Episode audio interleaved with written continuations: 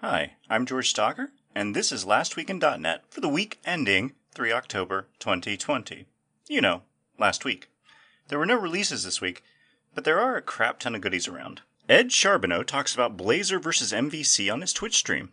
One bad thing about Twitch is that the videos disappear after 14 days, so you only have another three days to watch this one. James Newton King wrote a Blazor WebAssembly app that shows the performance benefits of gRPC Web over JSON. Now, if you read the blog post, you'll find out that it is 70% less bandwidth use, uh, 10x faster deserialization, and this is all without using gzip. David Ramel focuses on how much faster Blazor is getting. Now, Microsoft already fooled me once with Silverlight, but I'm hoping this time will be different, and so I'll dump all of my attention onto Blazor and cry inevitably when they abandon it. How to deploy ASP.NET Blazor WebAssembly to Azure Static Web Apps. This blog post goes into detail on, well, how to use Blazor on a static site hosted on Azure.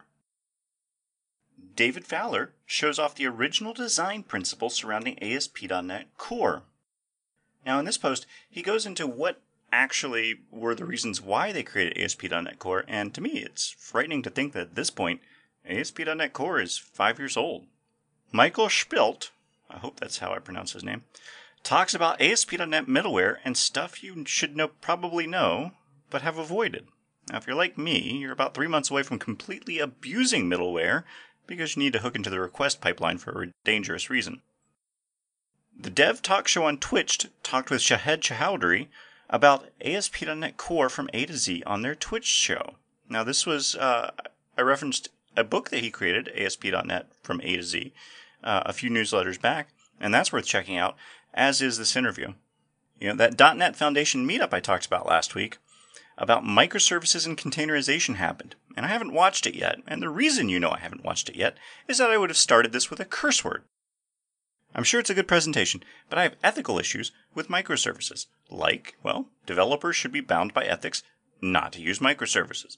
Have you analyzed your .NET Framework project for .NET 5 portability? You may want to do that, and Microsoft may want to update the doc to reflect that it's now called .NET 5 and ASP.NET Core on .NET 5 instead of .NET Core. Anthony Giretti deep dives into the system.net.http.json, whew, namespace.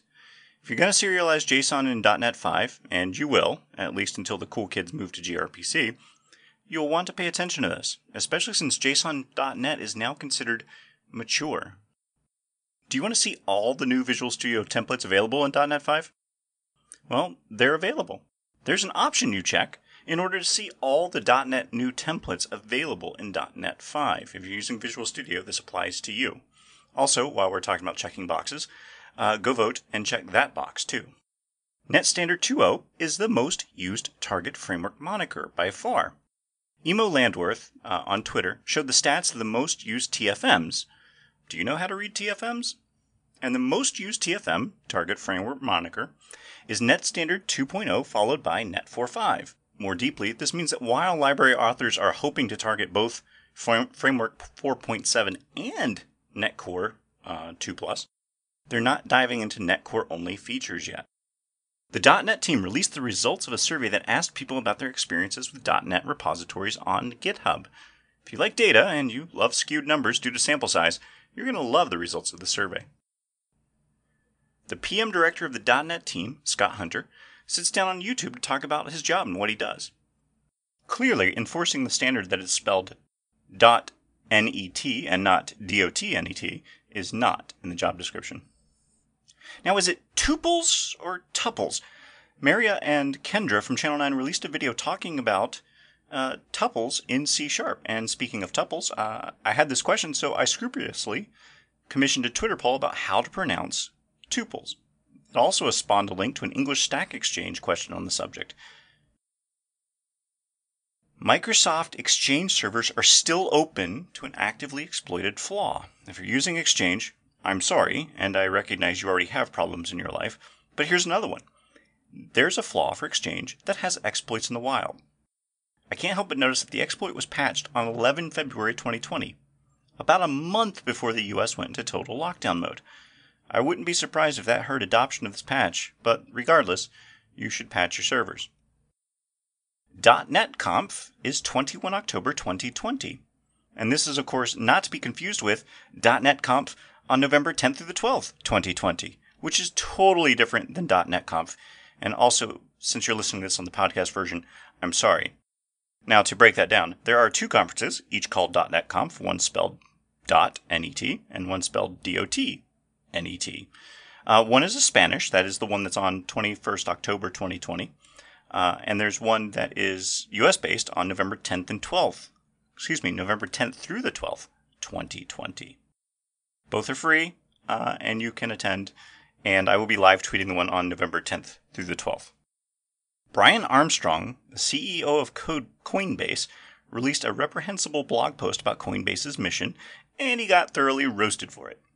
Good. If you're going to put profits over people in 2020, you really shouldn't expect much else. And that's all that happened last week in the world of .NET. No releases, but overall still a busy week. I'm George Stocker, and I help teams double their productivity through test-driven development. If you feel like your team is sluggish, or if they're encountering problems that are hard to solve or code that's hard to maintain, reach out. I can help at www.doubleyourproductivity.io. And I'll see you next week.